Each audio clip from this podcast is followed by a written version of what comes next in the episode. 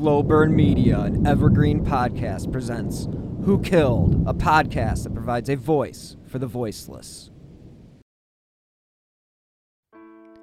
Hello and welcome to episode 176 of Who Killed. I'm your host, Bill Huffman, and this is a Slow Burn Media and Evergreen podcast production.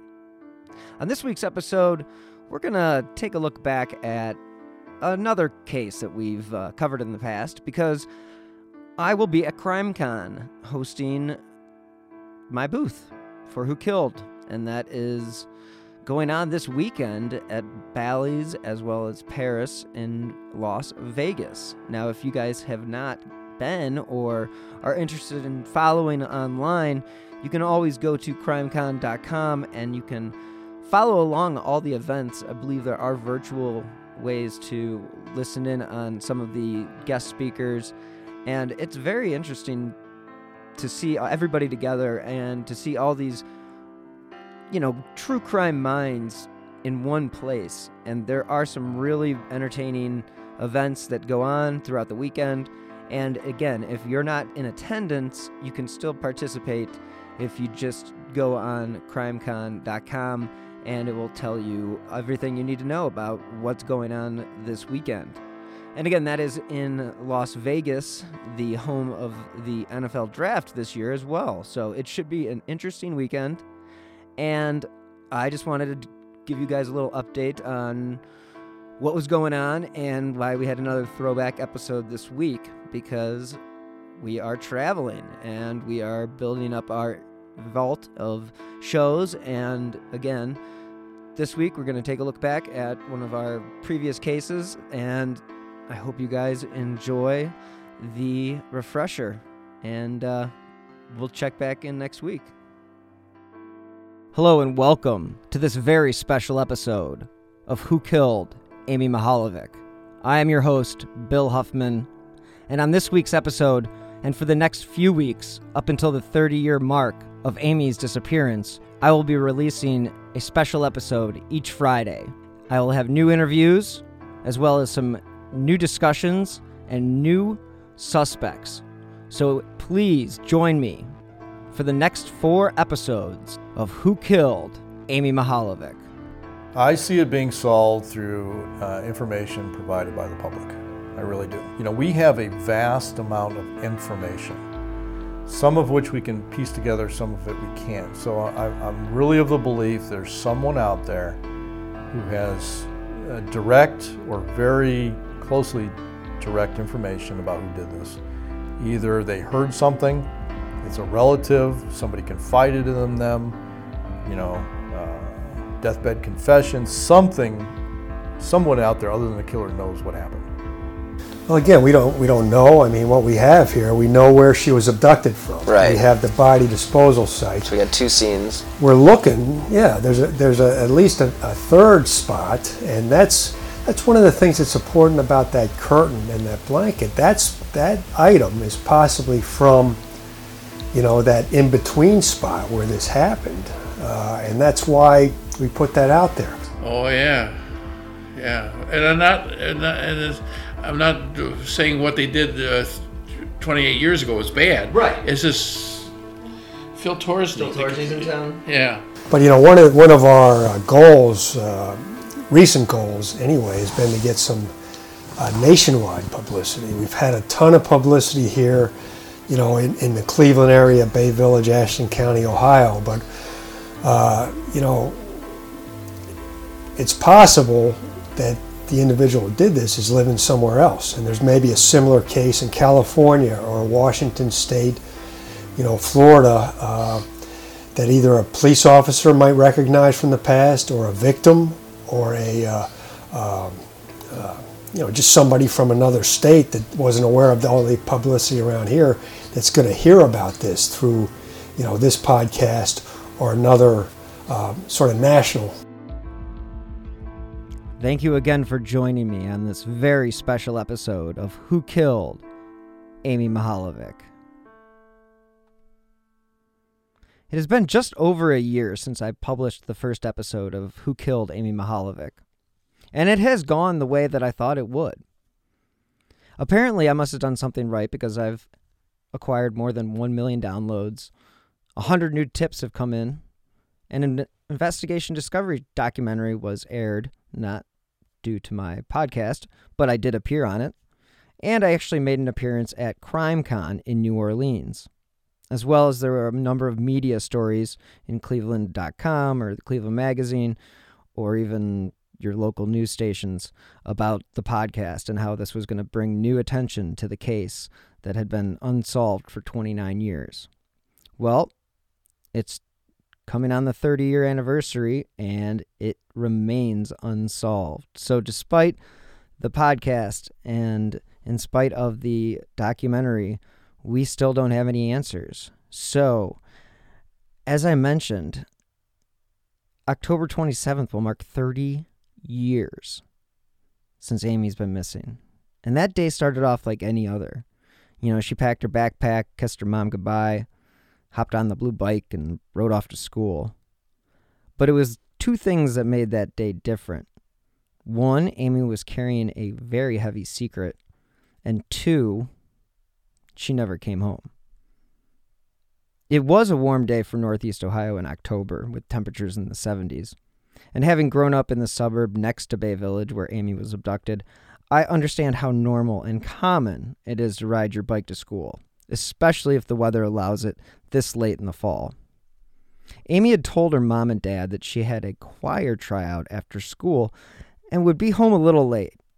Neither parents questioned Amy's story because she had never lied to them before, and why would she start now?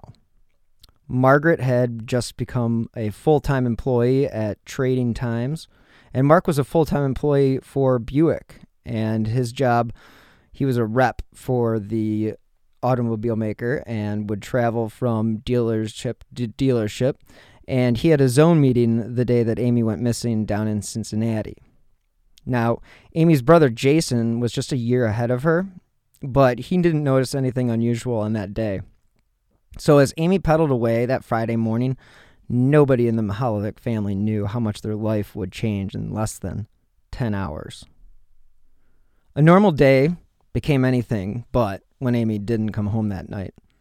The last time Amy spoke with her mother was when she called to check in after school. There have been some reports saying that Amy sounded a bit distant, but we are taking that from Margaret, and she was obviously not in a state where she could think clearly. We've all heard stories of families being in a complete daze after a tragedy such as this.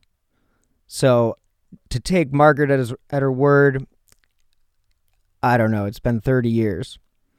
So, with Amy being abducted on a Friday, it was a time where most families were actually heading to football games or planning weekend activities.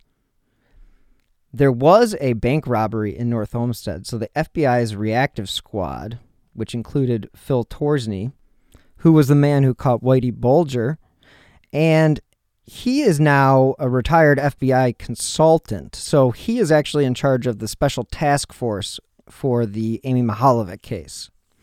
Now, I sat down with Phil and I asked him a bunch of questions about where the case stood and how he thought it would end. And I'm going to give you just a couple of highlights of what he said. Uh, the sound quality isn't the best. Uh, Phil didn't want to uh, wear a certain mic, so it is what it is. So just bear with the sound quality. Uh, I do have some better sound quality with Chief Spaetzel, and uh, just take a, take a listen to uh, what Phil had to say in regards to the case. Yeah, Phil Torsney. I'm currently employed as a uh, investigator with the Bay Village Police Department, uh, working on the Amy Mihaljevic case. Uh, I was a special agent with the Federal Bureau of Investigation for 29 plus years here in Cleveland, also in Atlanta, and lastly in Boston at the Boston office of the. Yeah, I was, well, I worked fugitives here in Cleveland almost my whole career. Fugitives, bank robberies on the reactive squad, we called it. We reacted to crime that had occurred. And uh, I worked on the squad here for almost 25 years. Uh, was on a fugitive task force and uh, I had worked on the Whitey Bulger case in Boston uh, on a temporary basis for years, trying to, you know, work with the Boston office and agents there to try to locate Bulger, who was an FBI top 10 fugitive, and I always wanted to be involved in arresting a top 10 fugitive. And eventually, they transferred me to Boston, and uh, while I was there, we, myself and other agents and other uh, uh, law enforcement uh, entities were able to locate Bulger out in Santa Monica, California, and uh, we arrested him. And I, I uh, myself and some other agents brought him back to Boston, and that's that's that story. And they called it the Reactive Squad, and we we investigated bank robberies, kidnappings, fugitive matters, any really violent crimes uh, that occurred daily, which occurred daily here in Cleveland, especially bank robberies, extortions, um, truck hijackings, uh, theft from interstate shipment. Uh, but I really, I sort of gravitated toward the fugitive end of things, and I did this when I was in Atlanta, which was my first office. Worked fugitive cases there as well. I'll tell you that it's um, I was at the day Amy was abducted. I was in North Olmsted on a Friday afternoon working on a bank robbery on Lorain Road. And I still, I have the surveillance picture of the robber, and I still keep that because it, it's, when this bank robbery was going on is about the same time that Amy was walking from middle school here in Bay Village up to that shopping center. So I wasn't far away, and there was a bunch of agents down there in North Olmsted, but that was a Friday afternoon, and we never liked having getting bank robberies on a Friday afternoon because back in those days, you had to take the surveillance film to get it developed and then get it out to the news, and hopefully somebody had recognized the guy and give a call. And if you had a Friday afternoon bank robbery, a lot of times you'd be uh, you'd be working till 11 o'clock Friday night, which and you know, you'd, you'd, like to get home for the weekend if you could anyway. But uh, you know that that happens and that's that's one of the reactive squad things. We reacted to bank robberies. If it happened on a Friday afternoon, we worked it into the night if we had to. So, Phil, how do you feel about all the media coverage? Yeah, I guess one of the important things here is, is just because something's been published uh, through some media outlet, whatever it may be, uh, it, it, doesn't mean we're not looking in other directions. And uh, we, we need additional information it doesn't mean by the publication of that kind of thing and putting out names out there, we have additional information here uh, in addition to what's been published. And we base our investigation on, you know, the facts we have. And a little thing that might not have anything to do with, with what's been published previously in regards to another tip, more information, or another suspect may add to the information we have here and have knowledge of uh, that'll help solve this case. Fair enough. When I met with Chief Spaetzel, I asked him if he thought the perpetrator would have known that the police station was located directly across from the plaza where he had arranged to meet with Amy. You know, I, I, don't know how to answer that other than to look at uh, the mindset of that person and try to go back. Um, we think this person is probably familiar with Bay Village, but not necessarily a resident of Bay Village, so we don't know his level of familiarity. Um, but to do what this person did, which in, in, other words was to set up a meeting with Amy, have her go to the Bay Square shopping center area, take her from there to go shopping, that takes a lot to be able to do that, knowing full well what the ultimate result could be and when somebody does that. So he had to have some level of, of comfort going there, but not so much that um, he would have been identified. Because if he walks in there and anybody can identify him, then he's, you know, there's a problem. So it's kind of like an in between, you know, he's got some familiarity, but not enough that anybody would recognize him, is kind of how we look at that. So did he know the police department was across the street? Maybe not. I'm sure he knew that that was a municipal building. Uh, did he scope it out? We don't know. If he had, he might have seen a police car parked in the, in the parking lot at City Hall. So it's really hard to say. Um, but he had, I can fairly say that he had confidence in what he was doing, that he felt comfortable enough to be able to go to a place that um, Amy would go and, and to basically walk up to her and ask her to leave with him. That takes a lot of guts and it takes a lot of planning. So I recognize that this police station is generally pretty quiet What was the mood of the station the day that Amy went missing?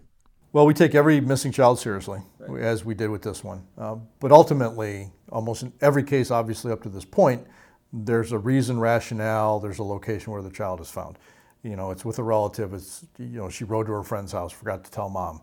So these are usually resolved. And I think that uh, initially we're thinking, okay, we're going to be able to resolve this. This always happens. We're going to find this child, no, no problem. But again, like I said, as it got, as the time got farther along, and we confirmed the fact that she wasn't with relatives, she's not with her close friends, it's getting dark, then you start to get a little bit more worried. Uh, and then it really, like I said, ramps up, and you realize that this is not your typical girl who went to her friend's house and we just haven't located her yet. This is something far more significant. So once you realize that this case is more than just a missing girl, what's the next step? with any kind of missing child, you, you kind of work out in concentric circles from the family. So you obviously you, talk to the family, you look at the family, you know, where were you, what was going on, you know, do all those typical things that you do that are very uncomfortable for a family when they're missing their child. They're grieving, they're distraught, and yet you're asking them questions that kind of, you know, w- would indicate that maybe they had some involvement, but that's part of the process. Not, not comfortable, um, but they have to be done. So really, you kind of had investigations going, looking at the family, and then you're following these other facts that you know from the the uh, friend of Amy's. And I know this is hard for you to answer since you can't get yourself inside the mind of this individual, and we don't know who he is. But do you think that he would have used Margaret as misdirection to sort of throw Amy off the trail? I, you know, obviously I don't know that because I don't know who this individual is, but I tend to believe that uh, Margaret would have been um, the key to that because I think that, uh, you know, first of all, Margaret and Amy were close. Uh, you know, they rode horses together, they hung out together, they, they were more close. And I think that there had to be some factual basis in Amy's mind for this trip to meet this person. And I think that would make sense. And I also think that for them to have the information they did um, implies some familiarity with Margaret. Right, they came forward the next day with that information.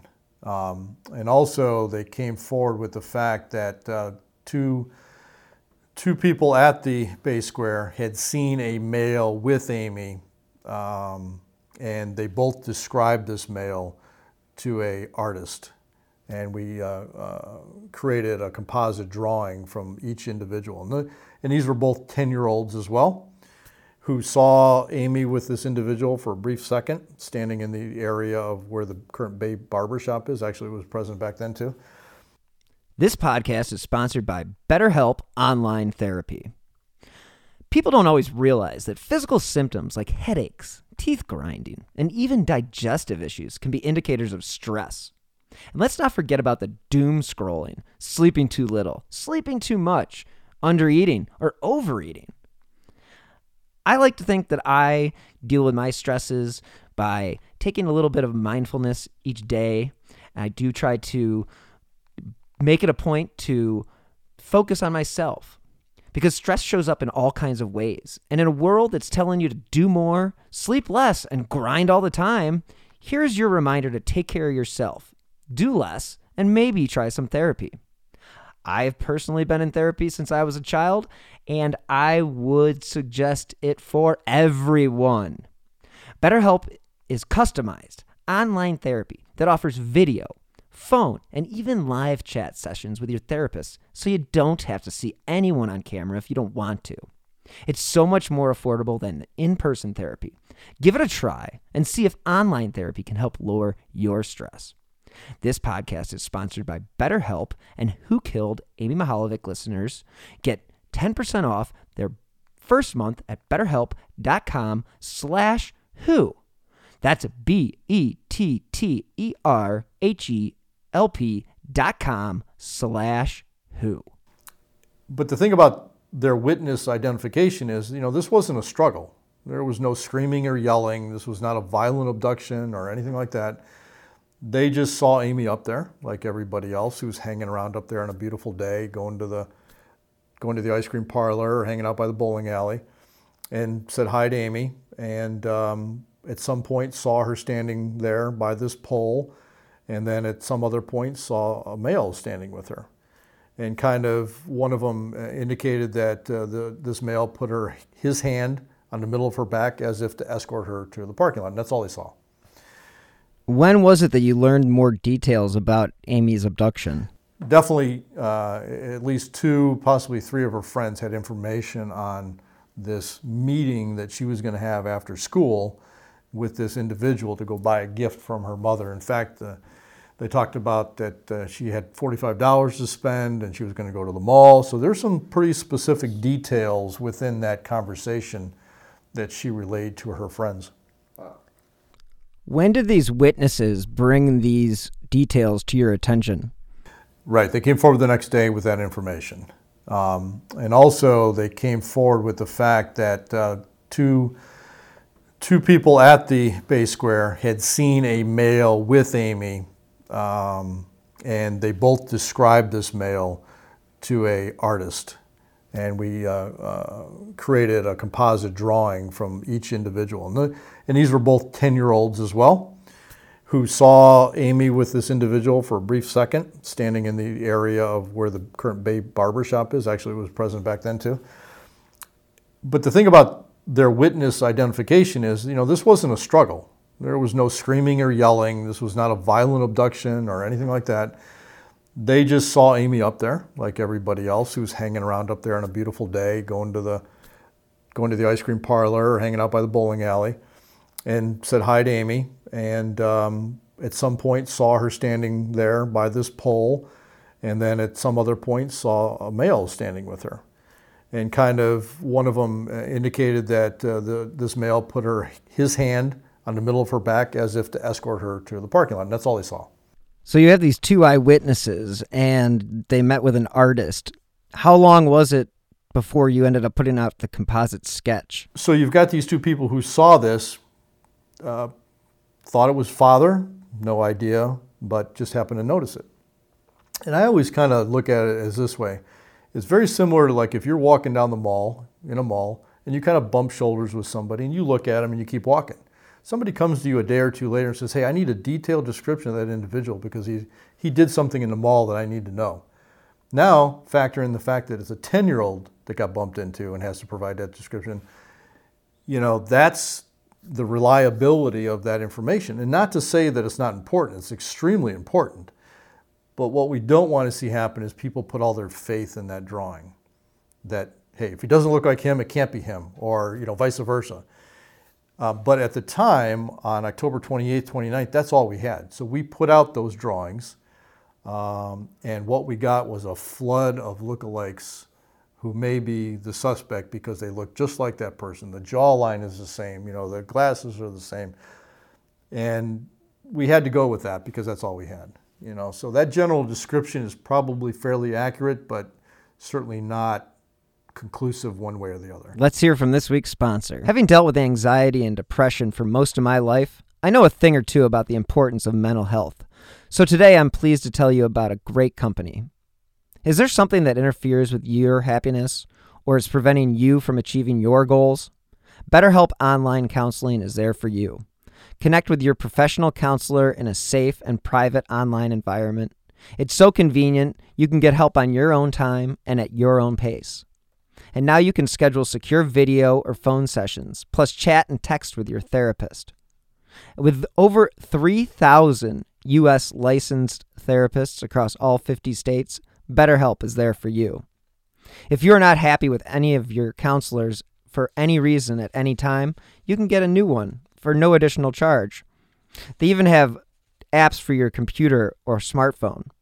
Whether you're suffering from depression, anger, stress, anxiety, LGBT matters, or self esteem issues, they have a licensed professional counselor for you.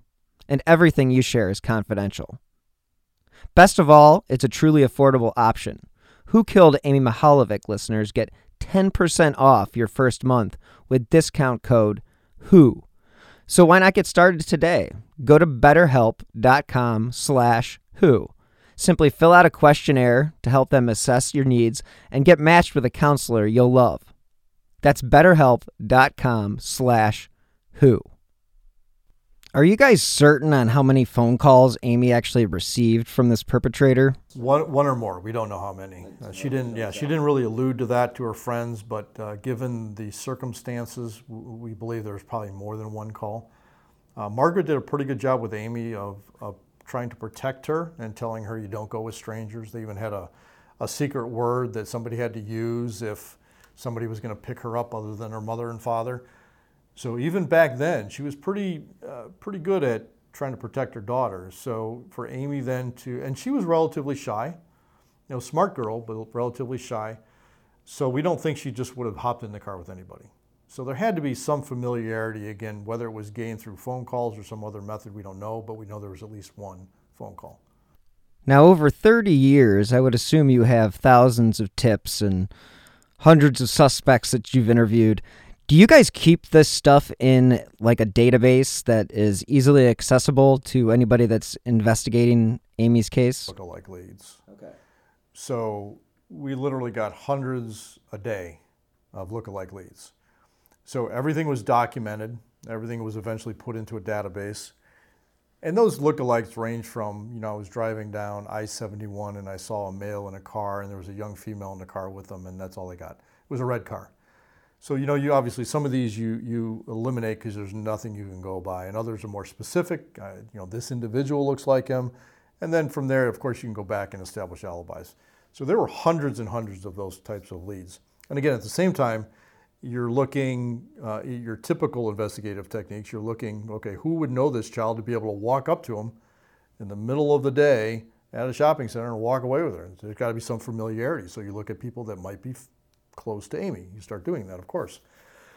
And then you start looking at, since the, it involved Margaret, the mother, being given a gift, is there somebody who knew that Margaret got a promotion or a job change that you know would have resulted in a gift being purchased? So all that's going on at the same time what somewhat muddies the waters in this case, and, and, although it was inevitable, there's not much you can do about it, was the look-alike tips that came in ate up a lot of resources and time. So you have to look at those because, like uh, you alluded to, Mark Mihaljevic said, you don't know which one of those tips is not the right one. You, you just don't know until you follow it through. So we took everything um, and ran with it, and it, it was overwhelming despite the fact that, you know, we're a small department. We had 24 police officers at the time, but we did obtain the resources of the FBI. We had over 50 agents working in this case at one time. So even with all those resources, it was still a little bit overwhelming to work that case. And, and from the beginning, because of the volume of calls. I literally uh, was new then, of course, and one of my jobs was to answer phones. And this is the back in the day when you had the little phones with the push buttons that would light up when a call came in. Mm-hmm. Those lights never went off. You would literally uh, finish a call, hit the next button, and take another tip. And it just went on and on and on. And that's a great thing because that means people are involved and they're engaged and they're looking at it. Uh, and then the flyers went national, so you're getting calls from outside the area. Uh, and all that, like you said, has to be sifted through and gone through to make sure. And we have looked at those things several times. This case has never been a cold case. We've always looked at it, and that's one of the areas we've done. Let's go back and look through all the, the tips that we really didn't follow up on, make sure we're not missing something. And the reason we're, we have, we're conducting an electronic database now of everything, because we don't know what tip back in 1989 will become important in 2018 because we got new information. So all that has to be retained, all of it has to be searchable in some format uh, so that if another tip comes up, we can search our database and try to find connections. Now, with Amy's comfort level with the perpetrator, do you think he called her more than once? You know, this case has had ups and downs, ups and downs, but but you know, one of the things, at least she told somebody about that phone call. Uh, otherwise, it's possible. I mean, she would have gone up to that shopping center if she had really kept it a secret, and we wouldn't have known her purpose in going up there. She told associates about the gift and the phone call, and you know, we're obviously we've obviously looked at cases which have a similar um, setup uh, because of, of that.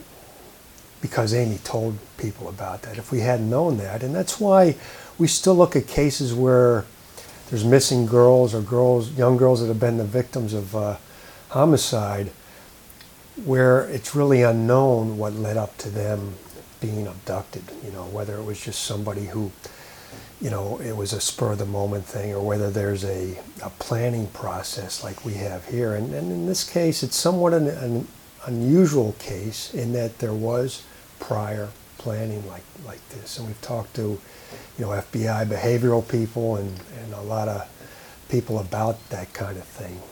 You know, the planning uh, and the prior contact and, uh, you know, what the thought that this person put into this makes it somewhat different than the normal case um, where, you know, a young girl is abducted and murdered. While I was producing the podcast, I actually asked Phil Torsney what it was that he hoped to gain by participating in the podcast as well as the documentary on the Investigation Discovery Channel, the Lake Erie Murders. I'm not here all the time.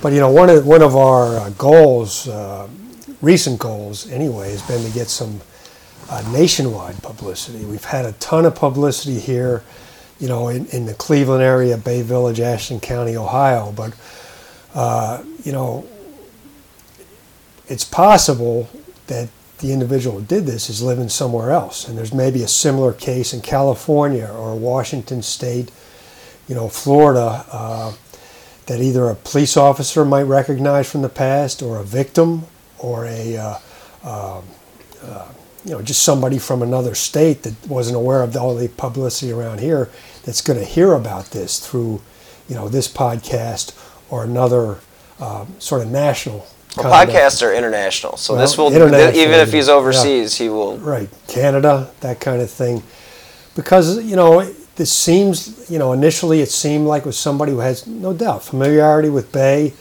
and and you know the rural areas southeast of here, southwest of here, but it doesn't mean a similar crime wasn't committed somewhere else, and there's some officer somewhere who took a report on something like this, uh, and that we, we keep looking at those cases throughout the country. We've accessed various websites or you know uh, criminal kind of uh, uh, computer sites looking for similar cases with the with the gift and the phone call and the uh, you know the age group of the young girl and that kind of thing. So.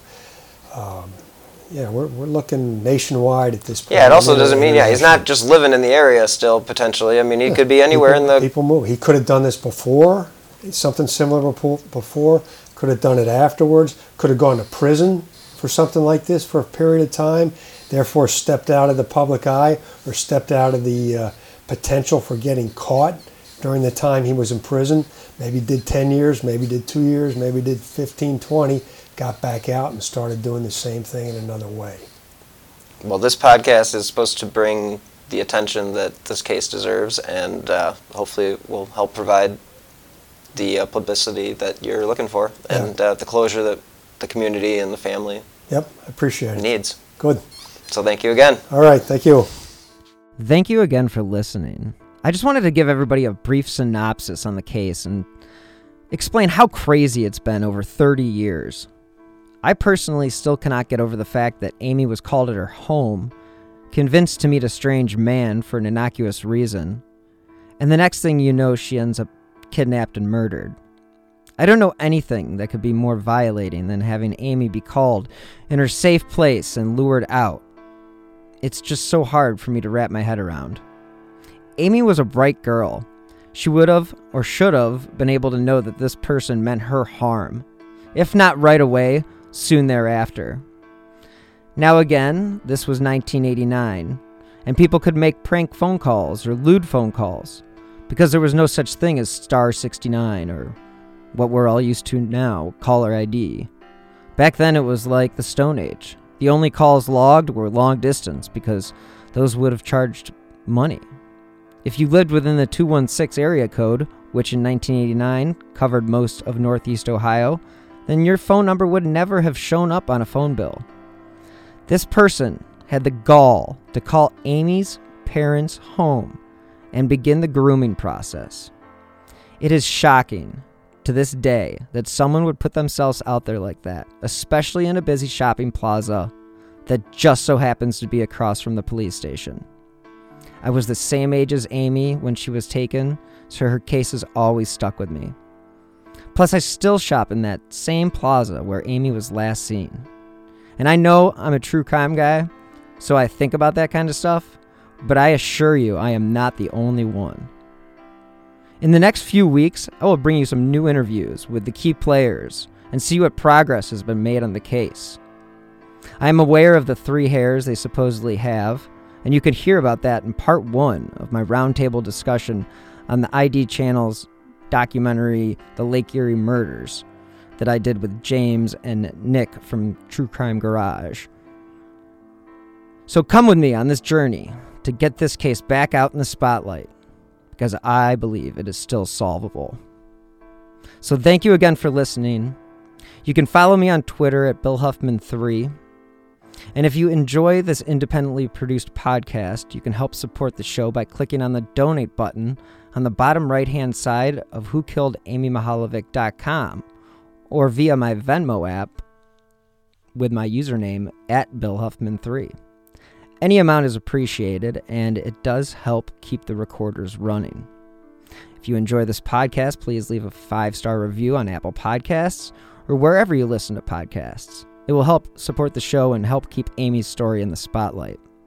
You can contact the Bay Village Police Department at 440 871 1234 if you have any new information. The FBI is offering a reward of up to $25,000 for information leading to the arrest and conviction of the individual or individuals responsible for the death of Amy Renee Mihaljevic. So, again, anyone with information concerning this case, please contact the FBI at 1 800 CALL FBI. Thank you again for listening, and until next time, be safe.